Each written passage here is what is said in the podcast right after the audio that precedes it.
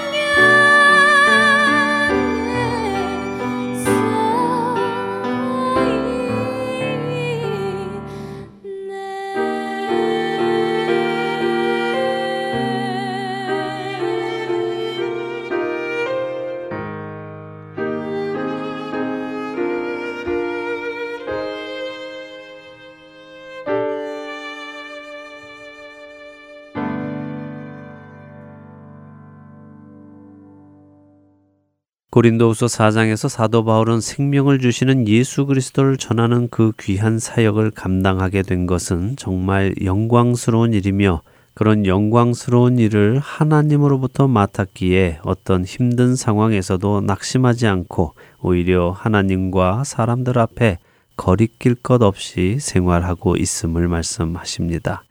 그리고 혹시 그 귀한 복음을 전하는데 받아들이지 않는 사람들이 있다 하더라도 그것 역시 걱정할 것이 없는 것이 그 복음이 가리워진 것은 멸망하는 자들에게 가리워진 것이기 때문이라고 설명하시지요.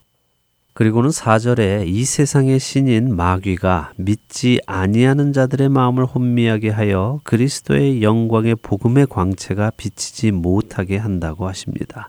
그 결과로 사람들은 하나님의 형상이신 예수 그리스도를 볼 수 없게 만든다는 것이죠. 그러나 6절을 보면 우리에게는 그 복음의 광채가 하나님의 뜻과 능력으로 우리의 영혼 안에 비추이게 되었고 그 결과로 우리는 그리스도를 통해 하나님의 영광을 깨닫게 되었고 보게 되었다는 것입니다. 이것이 얼마나 놀라운 은혜인지를 사도 바울은 이야기하고 계신 것입니다.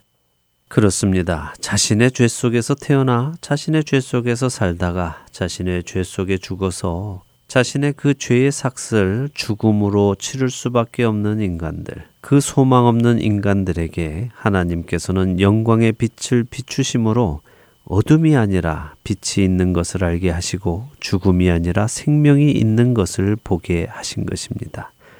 이것은 정말 귀한 은혜입니다. 만일 주께서 그 빛을 우리에게 비추어 주지 않으셨다면 과연 우리 중에 어느 누가 그분을 알아 생명을 달라고 했겠습니까? 이 은혜는 하나님의 사랑이시며 하나님의 극률하심입니다. 사도 바울은 바로 이것을 보배라고 칭하고 계십니다. 사망에서 생명으로 옮기는 예수 그리스도를 통한 구원의 빛, 그것이 바로 보배인 것입니다. 그런데 그 보배를 우리가 어디에 가졌다고 하십니까? 그렇습니다.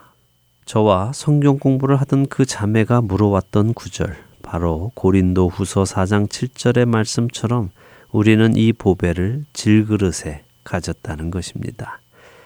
질그릇은 흙으로 만든 그릇으로 사기 그릇보다 더 쉽게 깨지거나 부스러지고 원래의 상태인 흙으로 돌아가기 쉬운 그릇이라고 합니다. 아마도 우리가 흙으로 지음받았기에 우리를 이 질그릇에 비유하시지 않았나 싶은데요. 그런데 이렇게 깨지기 쉽고 부스러지기 쉬운 질그릇에 보배를 담는다는 것은 조금 이해가 안 됩니다. 여러분은 정말 귀하고 귀한 보배를 아주 쉽게 부서질 수 있는 것에 담으시겠습니까? 혹시라도 깨져서 그 안에 담긴 보배를 다 잃어버리게 되면 어쩌려고 말입니다. 아마도 우리는 그 보배를 아주 튼튼한 곳에 넣어둘 것입니다. 그런데 왜 하나님께서는 질그릇 같은 우리 안에 그 보배를 담으셨을까요?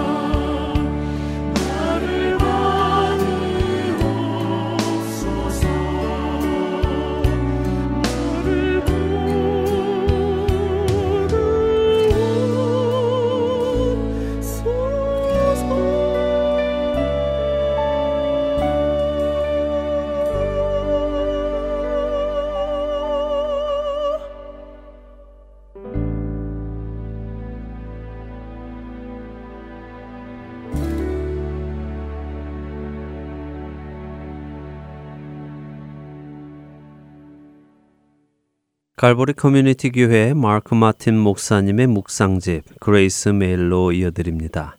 박재필 아나운서가 낭독해 드립니다.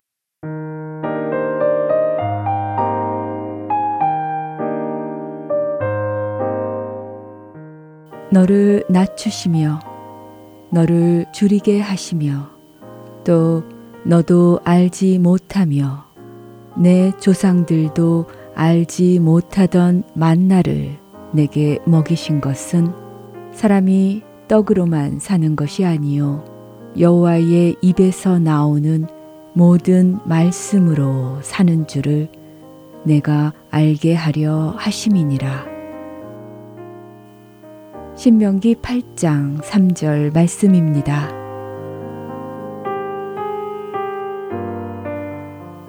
하나님은 이스라엘 백성들을 광야로 보내어 40년을 살게 하셨습니다.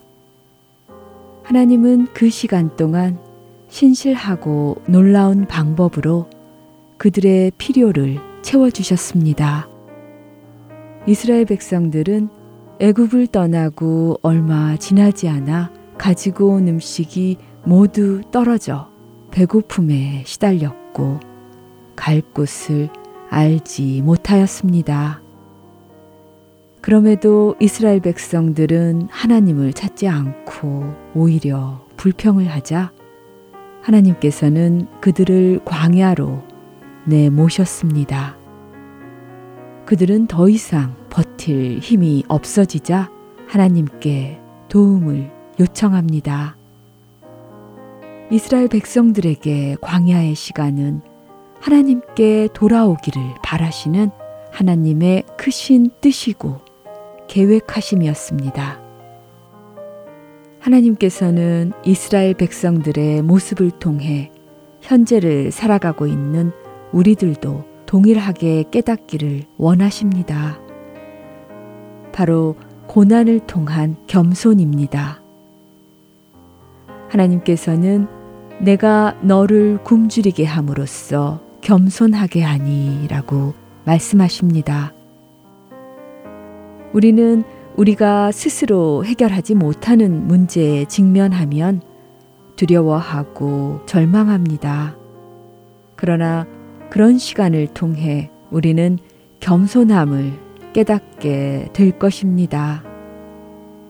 그리고 우리가 겸손한 마음을 지닐 때 하나님께서는 우리를 통해 일하기 시작하실 것입니다. 갑자기 찾아오는 고난이나 시련에 당황한 적이 있으신가요? 하루하루 살아감이 버겁고 힘드신가요? 하나님께서는 지금 여러분에게 겸손히 하나님 앞으로 나아오기를 기다리고 계실 것입니다.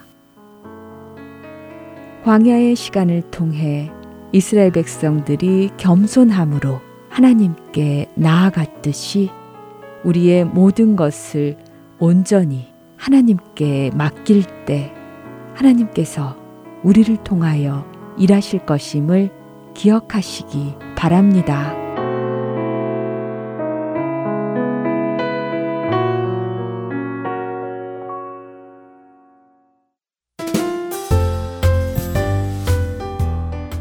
안녕하세요. 최승준이라고 합니다. 3개월 혹은 6개월마다 새로운 방송들이 여러분을 찾아가는데요. 지난 방송을 다시 듣고 싶어 하시는 분들이 많이 계시더라고요. 그런 분들을 위해 제가 그 방법을 말씀해 드리겠습니다. 홈페이지 www.heartandsoul.org로 접속하셔서 특별 방송을 클릭하시면 됩니다. 또한 CD로 듣고 싶으신 분들은 사무실로 전화해 주시면 원하시는 방송을 CD에 담아 보내드리도록 하겠습니다. 전화하실 사무실 전화번호는 602-866-8999입니다.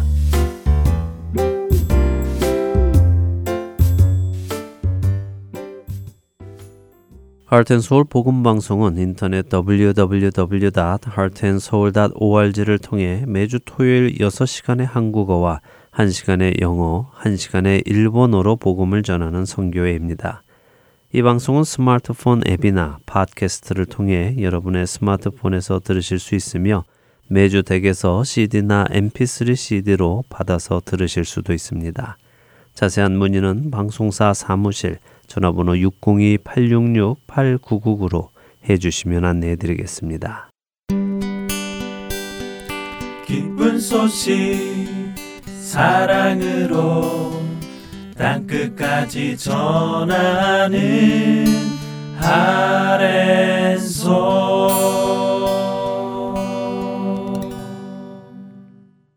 노스캐롤라이나 그린스보로 한인 장로교회 한일철 목사님께서 풀어주시는 성경의 말씀 예수님의 비유 함께 하시겠습니다. 오늘은 씨 뿌리는 비유를 설명해 주십니다. 시인들이 비유와 상징들을 많이 사용해서 시집을 내기는 합니다. 그런데 성경을 보면 우리 예수님께서 이 스토리텔러가 되시는데 많은 비유를 사용하셨다는 것입니다. 성경에 나타난 사복음서에서 발견된 예수님의 가르침 가운데 그분의 가르침 속에서 무려 3분의 1가량이 비유였다면 여러분 아십니까? 즉, 그분의 가르침에서 많은 부분이 비유였다는 것을 우리가 알 수가 있습니다. 비유란 어떤 것을 이해하기 위해서 다른 것들을 옆에 놓고 비교해 주는 것이 그것이 비유가 됩니다. 그럼 예수님의 가르침 가운데 이 3분의 1가량의 많은 분량을 비유로 말씀하신 이유가 무엇이냐 하는 거예요. 이유가. 예수님이 이 땅에 오셔서 가르치셨던 내용이 전부 제가 무엇이라고 그랬습니까? 영생, 천국 복음에 대한 이야기였습니다. 그 주제예요. 그렇게 그분의 가르침 중에 중요하게 차지하는 비유 역시 영생, 천국 복음에 대한 이야기라는 것입니다.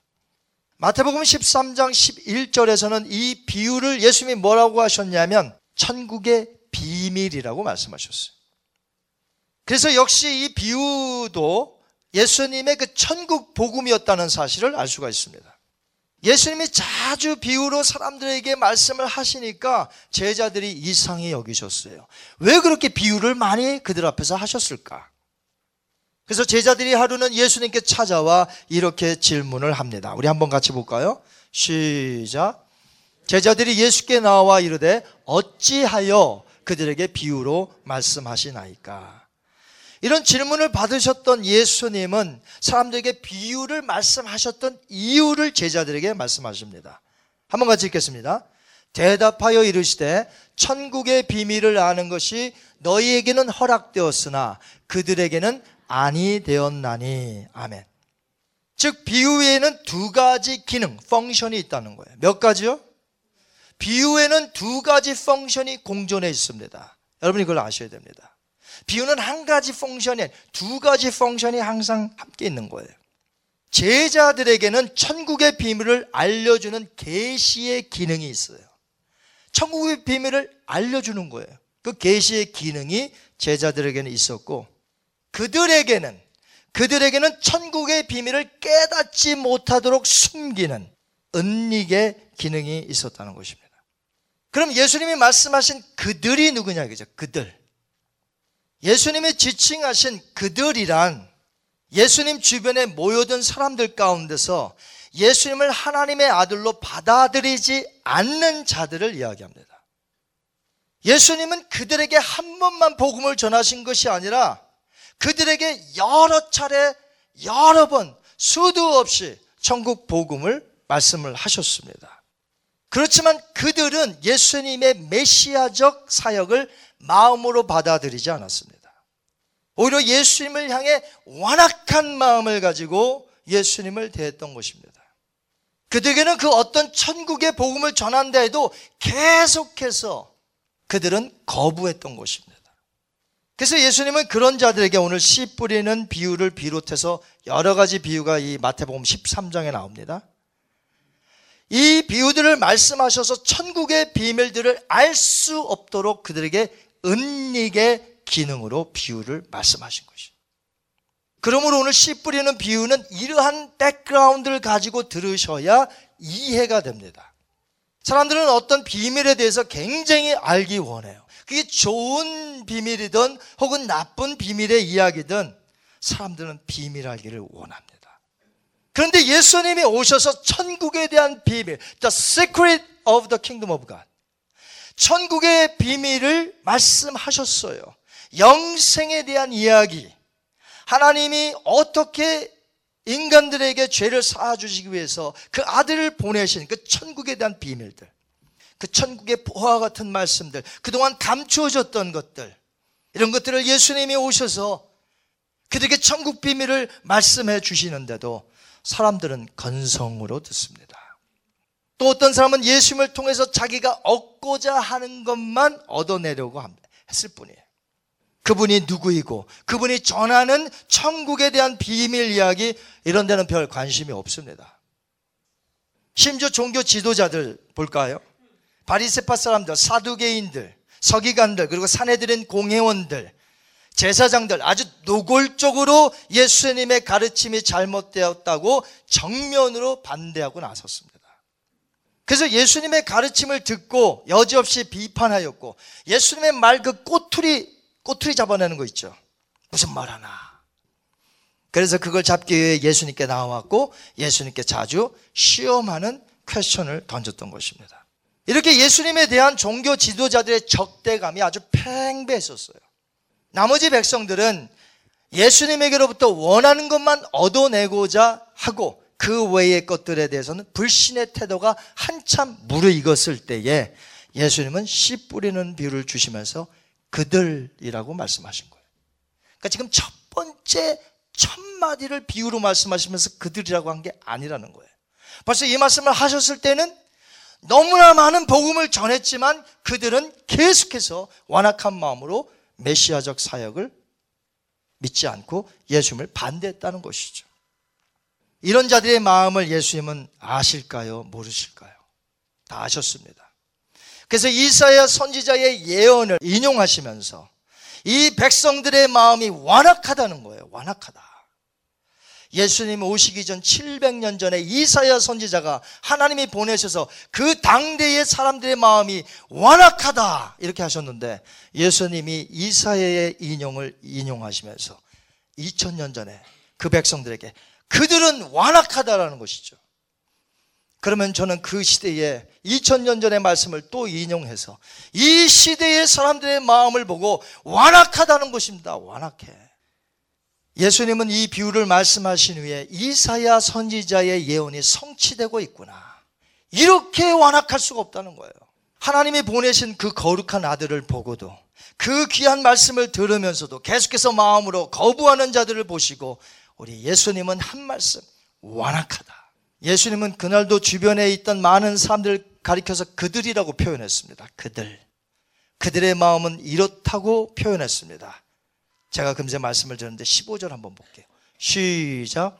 이 백성들의 마음이 완악하여져서 그 귀는 듣기에 둔하고 눈은 감겨졌으니 아멘.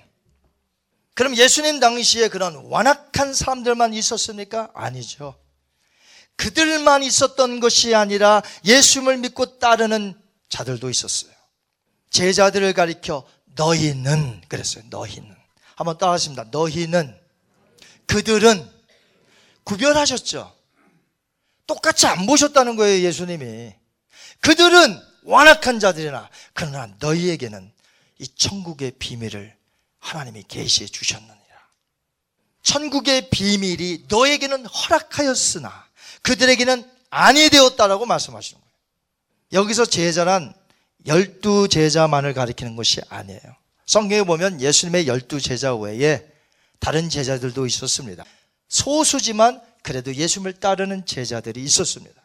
하나님께서 그의 아들 예수님을 믿을 수 있도록 천국의 비밀을 허락한 복받은 사람이라는 것이. 하나님께서는 그런 사람들을 통하여 크게 역사하십니다.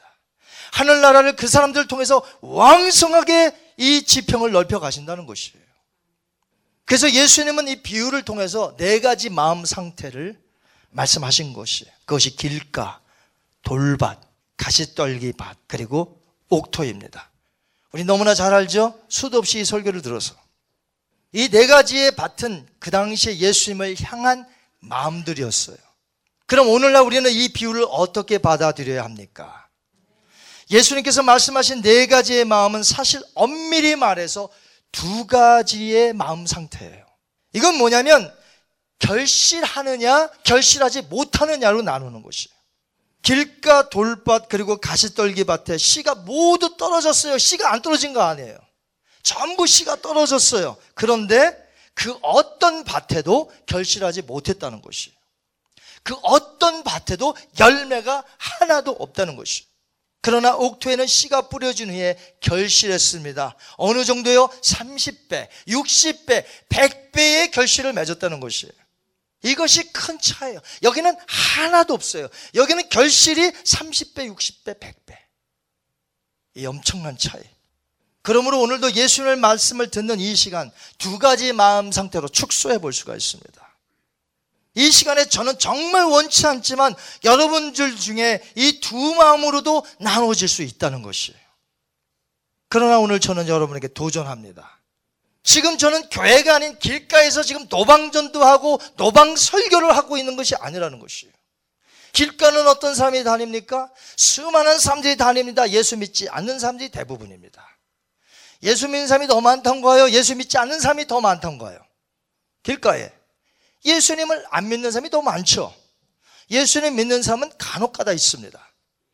저는 지금 길가에서 노방전도 하며 노방 설교를 하여서 그들에게 지금 말씀하는 것이 아니라는 것이에요. 저는 지금 거룩한 주일날 예배 드리러 교회에 나온 여러분에게 지금 설교하고 있다는 것이에요. 최소한 여러분이 지금 교회로 모여서 예수님께 경배하기 위하여 나오셨다면 여러분은 반드시 옥토밭이 되어야 한다는 것이에요. 옥토밭이 된다는 것이 그럼 무슨 뜻인가? 옥토밭이 무엇인가? 씨 뿌리는 비유는요. 요한복음을 제외한 공간복음서라고 하는데 마태, 마가, 누가 세 복음서에서 다 기록을 해놓고 있습니다. 서로 같은 비유지만 복음서를 쓴 저자마다 중요하게 강조점들이 있는데 이 강조점들을 살펴보면 옥토밭이 무엇인지 확연하게 드러나요. 그것들을 종합해 보겠습니다. 먼저 예수님께서 옥토에 밭이 떨어진 씨의 결과를 이렇게 말씀하셨어요. 그 결과를 한번 보겠습니다. 덜어는 좋은 땅에 떨어짐에 어떤 것은 100배, 어떤 것은 60배, 어떤 것은 30배의 결실을 하였느니라. 아멘. 엄청난 결실을 맺었어요. 근데 예수님이 제자들에게 해석해 준 이 내용을 차례대로 이제 보시기 바랍니다. 먼저 오늘 본문에서 예수님이 마태복음 13장 23절에 해석해 주셨어요. 그게 뭔지. 일단 마태복음 봅니다. 시작. 좋은 땅에 뿌려졌다는 것은 말씀을 듣고 깨닫는 자니 결실하여. 자, 마태가 기록한 것은 옥토가 뭐예요? 옥토밭을 가진 사람.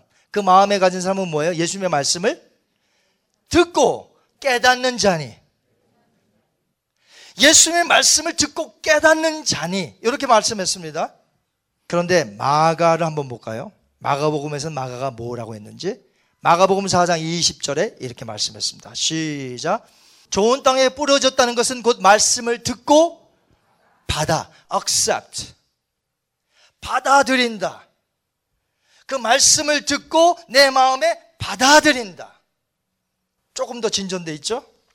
자, 그러면 누가복음. 이제 마지막으로 누가인데요.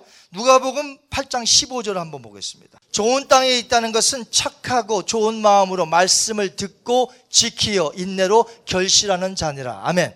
그러니까 말씀을 듣고 끝나는 게 아니라 옥토밭은 뭐예요? 말씀을 듣고 인내함으로 그 말씀을 지키는 자. 옥토밭인 줄 믿습니다. 전부 종합해 보면 예수님이 천국 복음을 전하셨을 때 그를 따르는 자들은 옥토밭이었는데 그 옥토밭의 상태를 다시 정리하면 이렇습니다. 한번 보세요. 예수의 말씀을 부드러운 마음 상태로 들은 후에 그 말씀을 깨달아 알아. 아, 그렇구나. 그 말씀을 나의 것으로 받아들여. 그 말씀대로 살아 지키며 인내하였더니 풍성한 열매를 거두었다는 것입니다. 이게 뭐예요? 옥토밭이라는 거예요. 옥토밭이 아니면 전부 씨가 결실할 수 없는 마음이기에 이 마음은 뭐냐? 불신자들의 마음이에요. 그렇다면 제가 지금 거룩한 주일날 교회로 모인 여러분에게 예수님의 비유의 말씀을 지금 하고 있는데 만약 여러분이 옥토의 밭이 아니라면 어떤 사람이라는 거예요? 여기는 앉아 있어도 불신자라는 소리예요.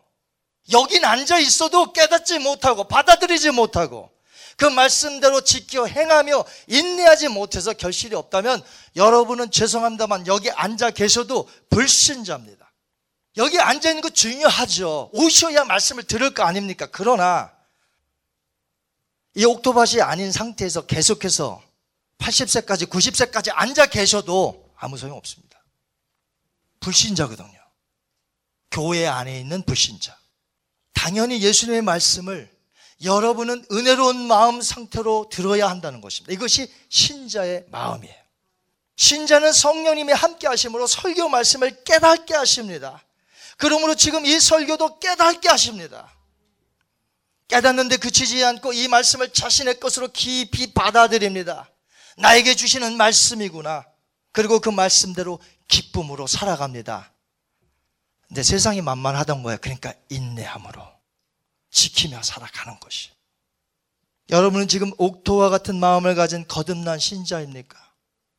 여러분은 예수님이 말씀하셨던 그들입니까? 아니면 예수님이 제자를 향하여 말씀하신 너입니까?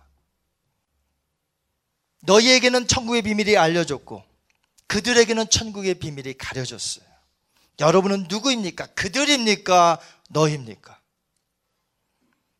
그날도 예수님은 바닷가에 오셨더니 수많은 인파들이 몰렸습니다. 벌써 예수님은 유명해지셨어요. 그래서 오늘 한번 볼까요? 그날 예수께서 집에서 나가서 바닷가에 앉으심에 아무튼 가시면 사람들이 몰려다녀. 큰 무리가. 하지만 실제로 예수님을 믿고 따르는 자들은 소수에 불과했습니다. 나머지는 전부 기적을 보기 위해서, 자기의 병고침을 위해서, 그것도 아니면 무엇인가 신기해서. 여러분, 그때 TV가 있었습니까? 인터넷이 있었습니까? 그죠? 구경, 얼마나 구경거리가 많아. 예수님만 나타났으면 구경거리. 종교 지도자들은 왜 찾아왔어요? 적대감을 가지고 무슨 말 하나. 자기들의 가르침에서 반대되는 것만 잡으면 꼬투리 잡고 그를 몰아세우기 위해서 듣고자 나왔습니다. 이렇게 몰려든 사람들을 예수님이 보시니 그들 심령 상태가 딱 네 가지로 정해져 있는 거예요. 그래서 씨 뿌리는 비유를 하신 거예요. 길가는 굳어진 마음 상태였습니다. 이것은 그 당시 종교 지도자들의 마음과 같았어요. 아주 굳어질 대로. 여러분, 씨가 이렇게 길가 떨어졌으면 사람들이 밟고 다니죠. 아주 땅이라는 것은 길가라는 건 굳어질 대로 굳어진 마음 상태. 그들은 예수님이 어떤 말씀을 해도 받아들이지 않습니다. 마치 딱딱한 길가 같은 마음 상태. 아주 마음의 문을 꽉 닫고 안 듣습니다. 비판적이며 그 말씀에 자신들의 주장과 틀렸다고 생각하는 자들. 예수님은 말씀하시기를 새들이 와서 그 뿌린 씨를 싹 집어먹고 가는데 해석해 주시길 악한 자가 그랬구나. 여기에 따른 복음서에 보면 마귀라고 나옵니다. 마귀. 말씀을 전하는데 지금 여러분의 마음 상태가 굳어졌고 그 말씀이 하나도 들어오지 않는 것은 지금 마귀가 여러분의 마음에서 역사하고 있다는 것이에요. 못 듣도록. 그 씨가 떨어지면 놀라운 역사가 일어나거든요. 그러니까 못 듣도록. 마귀에게 속아 진리 대신 예수님을 앞에 보고도 수많은 선진들이 옛날에 그 사람들이 그 메시아를 한번 보고 싶고 그분의 말씀을 듣고 싶은 그분이 자기들 앞에 있는데도 마음을 꼭 닫고 듣지도 않아요. 오히려 비판해요. 무슨 말 하나 보자. 두 번째 사람들은 돌밭에 해당되는 마음을 가지고 있었습니다. 그 당시 일반 사람들 중에 그런 특징들이 많았어요. 돌밭은요, 흙이 얇다는 소리예요. 흙이 조금밖에 없어요. 그 밑엔 다 돌이에요. 그러니까 어떻게 씨앗이 들어가서 뭐가 되겠습니까? 조금 자라나는 거 했더니 그저 뜨거운 햇볕에 말라버려요. 겉으로 봐서는 이 돌밭 사람들은 예수님을 아는 것 같아요. 그래서 말씀을 하면 고개도 자주 그것도 그래. 제가 신학교 다닐 때 신학생 한 명이 약간 자유주의 교회를 섬기던 분이 이제 신학교를 왔는데 신학생의 특징은 눈을 감고 강의를 잘 들어요. 아, 근데 뭐 눈 감고 자는 건 아니고요. 깊은 명상을 하기 위해서 교수의 말을. 그래서 눈을 감고 이제 듣는데 제 앞쪽에 이렇게 좀 앉았었어요. 교수가 강의를 하다가 자기의 마음에 드는 말 있으면 고개를 이렇게 끄덕거려. 고개도 보통 이렇게 그냥 이러, 이러잖아요. 그 그러지도 않아요. 그렇게 하다가 자기 마음에 맞지 않는 말이 나오면 옆으로 고개를 막. 그러니까 뒤에 있는 사람들은 다 아는 거예요. 아, 지금 자기 마음에 합당하지 않구나. 제가 그것을 보면서 속으로 그때 그랬습니다. 속으로. 참 유별나다. 예수님 당시에 모인 사람들도 예수님이 무슨 말씀하시면 이 돌밭에 있는 사람, 길가에 있는 사람 말고 종교 지도자들 이 굳은 마음들은 한 번도 예수님 말씀에 이런 적은 없어요. 계속해서 이렇게 요주 인물로 쳐다보고 무슨 비판거리 찾을까 그렇지만 이 돌짝밭에 있는 사람들은 가끔 매번 그런 건 아니고요. 가끔 가다가 아, 옳습니다. 남들이 봤을 땐 크리스찬 같죠. 예배 시간에 주일날 말씀 설교하면 가끔 가다 이러니까 뒤에 있는 분은 아 저분 오늘 은혜 받는구나. 불신자인데 믿지 않아요. 그냥 그 말씀이 옳은 거에 그냥 껍데기일 뿐이에요. 속고 있는 거이다. 20절, 21절에 돌밭과 같은 사람들을 예수님이 이렇게 해석해 주셨어요. 직접 제자들에게. 한번 읽겠습니다. 시작. 돌밭에 뿌려졌다는 것은 말씀을 듣고 즉시 기쁨으로 받되 그 속에 뿌리가 없어 잠시 견디다가 말씀으로 말미암아 환란이나 박해가 일어날 때는 곧 넘어지는 자예요. 그들 중에는 아마도 병을 고친 경험이 있을 줄 몰라요. 예수님께로부터. 그러나 예수님이 붙잡히시게 되자 어떻게 했어요? 예수님을 전혀 모른다고 했습니다. 왜? 안다고 하면 붙잡혀 갈까봐. 그래서 그들은 같이 옆에 있는 사람들과 함께 같이 성난 사자처럼 예수님을 몰아붙입니다. 십자가에 못 박으소서. 종교 지도자들에게 붙은 자들이에요. 그 중에서 병 고친 자가 있을 거예요. 예수님께로부터. 병 고침을 받은 경험. 오병이어의 떡을 물고기를 받아 먹은 경험이 있을 거예요. 근데 믿지 않아요. 결실이 하나도 없는데. 세 번째 사람들은 가시떨기밭과 같은 마음을 가진 사람들이었습니다. 복음이 전해졌습니다. 앞에서 말하는 길가 돌짝밭보다는 훨씬 더 크리찬답게 보이는 사람이에요. 얇은 흙도 아니니 씨가 들어가서 어느 정도 자라납니다. 어느 정도 이렇게 자라나는데 문제는 뭐냐면 그 바로 위에 가시떨기가 이렇게 기운을 확 누르고 있어요. 그러니까 더 뻗어나가야 되는데 가시떨기에 떨어져서 씨가 자라나질 못해요. 곧 해가 나서 기운으로 말미암아 죽고 맙니다. 예수님이 22절에 이렇게 해석해 주셨습니다. 이 사람들이 어떤 사람이냐? 가시떨기에 뿌려졌다는 것은 말씀을 들으나 세상의 염려와 재물의 유혹에 말씀이 막혀 결실하지 못하는 자요. 성경에 보니까 세상의 염려로 인해서 예수님을 따라오려다가 못 따라온 사람들이 많습니다.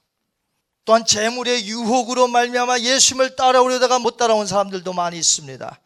대표로 두 명만 꼽으라면 재물의 유혹 때문에 부자 청년이 그대로 갔고요. 가론 유다가 그대로 갔습니다. 제 갈 길로. 앞서 말한 세 가지 종류의 마음의 특징은 한결같이 결실하지 못했다는 거예요. 그것이 특징입니다. 이것이 바로 그들이 불신자였다는 거예요. 불신자는 결실이 하나도 없어요. 하나님이 원하시는 것 하나도 없어요. 예수님은 천국 복음을 가르치면서 가장 중요하게 보는 것이 결실이었습니다. 열매를 거두느냐, 열매를 못 거두느냐. 마태복음 7장 19절 20절 한번 볼까요? 시작. 아름다운 열매를 맺지 아니하는 나무마다 지켜 불에 던지느니라. 이러므로 그들의 열매로 그들을 알리라. 요한복음 15장 1절과 2절 볼까요? 시작. 물은 내게 붙어 있어 열매를 맺지 아니하는 가지는 아버지께서 그들을 제거해 버리시고 물은 열매를 맺는 가지는 더 열매를 맺게 하려 하여 아멘. 그러므로 예수님을 보려고 몰려들었던 그 당시 네 종류의 사람들의 마음밭 중에 오직 옥토의 반만 예수님을 신실하게 믿고 따르는 신명들이었어요. 나머지 세 가지 밭은 결실하지 못한 불신자들이었습니다. 그들이 유명한 종교 지도자들이라도 상관없습니다. 예수님의 말씀을 자주 들으러 따라다니던 사람이라도 상관없습니다. 오병이어의 기적을 체험했다고요? 상관없습니다. 심지어 예수님과 3년 동안 한솥밥을 먹고 제자로서 강한 제자 훈련을 받았던 기적을 행했던 가론 유다라도 상관없습니다. 그들은 결실하지 못했던 불신자들이었습니다. 겉모습이 아무리 하나님을 찾는다 해도 그 속마음은 전부 길가요, 돌짝밭이요, 가시떨기 바친 것처럼 열매 맺지 못하는 불신자의 마음이었습니다. 결실이 없으면 그 끝은 지옥입니다. 예수님이 말씀하신 거예요. 제가 아니라. 지옥에 대해서 누가 가장 많이 말씀하셨느냐? 예수님. 천국에 대해서 누가 가장 많이 말씀하셨냐? 예수님. 그러므로 오늘의 비유는 예수님께서 그분의 백성들이 누구임을 가르쳐 주는 말씀이에요. 그런데 그 백성들을 통하여서 하나님의 나라는 놀랍도록 성장하고 확장하고 하나님이 그들을 사용하시겠다는 것이. 최소한 오늘의 비유에서는 예수님께서 그들을 구원커자 하시는 말씀은 아니에요. 이미 수도 없이 구원의 복음에 대해서 전했어요. 마음의 문을 꽉 닫았어요. 뭔가 더 얻어먹을까? 오병이의 기적처럼 오늘은 무엇을 주실 것인가? 이들은 그래서 따라다닌 거지. 믿어서 따라다닌 거 아니란 말이에요. 고개는 몇 번 끄떡였을 수 있으나 예수님을 믿지 않았다는 것이죠. 오히려 예수님에 대해서 적대감을 갖고 있었으며 예수님을 단지 필요에 의해서 따라다녔을 뿐입니다. 그렇다면 예수님의 사역이 그런 사람들 때문에 메시아적 사역이 실패로 돌아갔을까요? 절대 아니죠. 옥토와 같이 예수님의 말씀을 듣고 받아들이며 그 말씀대로 열매를 맺는 자들이 있기 때문에 그렇습니다. 그들 통하여 우리 예수님은 30배, 60배, 100배 결실을 맺도록 도와주십니다. 그래서 그들을 통하여 세계 열방을 향하여 복음을 전하게 하시고 가게 하시고 하나님의 나라가 확장하게 하신다는 것이 농부가 씨를 뿌린 후에 그해 10배만 거둬도 잘 거둔다고 합니다. 그런데 예수님의 말씀에 의하면 30배, 어떤 자들은 60배, 어떤 자들은 100배의 결실을 맺는다고 했습니다. 예수님이 전하신 복음은 안 믿는 사람들을 통해서 부닥치고 그들을 통해서 확장되지 못할 것 같지만 하나님께서 사랑하는 자들을 통해서는 놀랍도록 역사하신다는 것이죠. 예수님이 전하신 복음은 믿는 자들을 통해서 폭발적으로 성장할 것을 말씀하고 있습니다. 천국의 비밀을 깨닫는 자들 통해서 하나님의 나라는 계속해서 계속해서 extension 계속해서 확장되게 될 것입니다. 우리가 알지 못하는 엄청난 열매를 거두게 될 것입니다. 이 천국의 비밀을 깨달은 자들이 바로 저와 여러분입니다. 이 비밀을 깨닫고 받아들이십니까? 사랑하는 성도 여러분, 오늘 말씀을 맺습니다. 옥토밭이 되는 여러분에게 질문해 보겠습니다. 여러분은 처음부터 옥토였나요? 처음부터. 다른 이들은 길가요 돌밭이요 가시밭떨기인데 여러분은 처음부터 옥토밭이었어요. 아니죠. 우리들이 처음부터 옥토밭이 된 것은 아니었다는 것입니다. 그렇다면 이렇게 주님의 말씀을 깨닫고 천국의 비밀을 알고 지키는 마음과 행동은 어떻게 나온 것이에요 도대체 이것이 어디서 나왔어요? 하나님께서 깨닫게 해 주셨다는 것입니다. 하루는 예수님께서 제자들에게 이렇게 물어봤습니다. 가이사라 빌립보에서 사람들이 누구라고 하느냐 나를 그럼 너희는 나를 누구라 하느냐 Who do you say I am? 베드로는 이렇게 고백했습니다. 주는 그리스도시요 살아계신 하나님의 아들이십니다. You are the Christ, the Son of the living God. 그 고백에 대한 주님의 답변은 칭찬이셨습니다. 복이 있다 하셨습니다. 그런데 예수님의 답변이 오늘 비유의 핵심이란 뭐라고 하셨습니까? 바요나 시모나 너가 복이 있도다. 이를 너에게 알게 하시는 이는 너가 아니요. 혈육이 아니요. 너가 아니요. 누구예요? 하늘에 계신 내 아버지가 너로 이 고백을 하도록 인도하셨다. 베드로는 자신의 입으로 올바른 고백을 했지만 그 고백을 하도록 도와주신 분이 누구냐? 하도록 그 마음을 부드럽게 하신 분이 누구냐? 누가 그 천국의 비밀을 깨닫게 하셨느냐 하는 것이에요. 내가 잘나서, 내가 똑똑해서, 내가 그 천국의 비밀을 다 아는 것입니까? 아니요. 하나님이 알려주셨다는 것입니다. 하나님의 은혜인 거예요. 그래서 옥토밭을 만든 그분을 찬양해야 되지 않겠습니까? 내가 무엇이 간데? 나도 예전에는 길가밭이요. 나도 예전에는 가시떨기밭이요. 돌짝밭이었는데 나로 하여금 옥토밭을 만들어 주셨으니 이것이 웬 은혜입니까? 예수님께서 사람들로부터 거부당하셨지만 그를 따르는 자들 즉 저와 여러분들을 통하여 하나님의 나라를 확장시켜 가신다는 것이요. 지금도 복음으로 전 세계가 하나님의 나라가 확산되고 있습니다. 누굴 통하여? 하나님의 제자들을 통하여 바로 저와 여러분. 이제 은혜 받은 우리들 하나님이 더 사용해 주실 줄 믿습니다.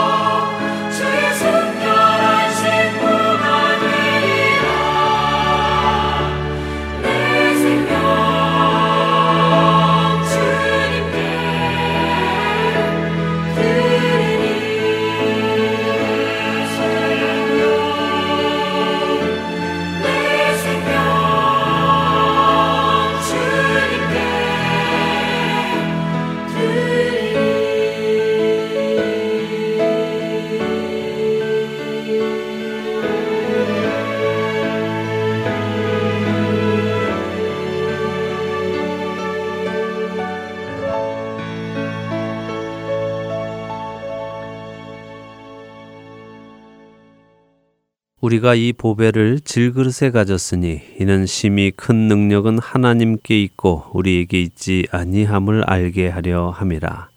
고린도후서 4장 7절의 말씀입니다. 사도 바울은 그 귀한 예수 그리스도의 생명의 복음을 우리 같은 연약한 질그릇에 담으신 것은 그 구원의 능력이 우리 안에 있는 것이 아니라 하나님께 있음을 알게 하려 하심이라고 설명하십니다. 물론 우리는 우리에게 구원의 능력이 있는 것이 아니고 오직 하나님께 있는 것을 잘 알고 있습니다.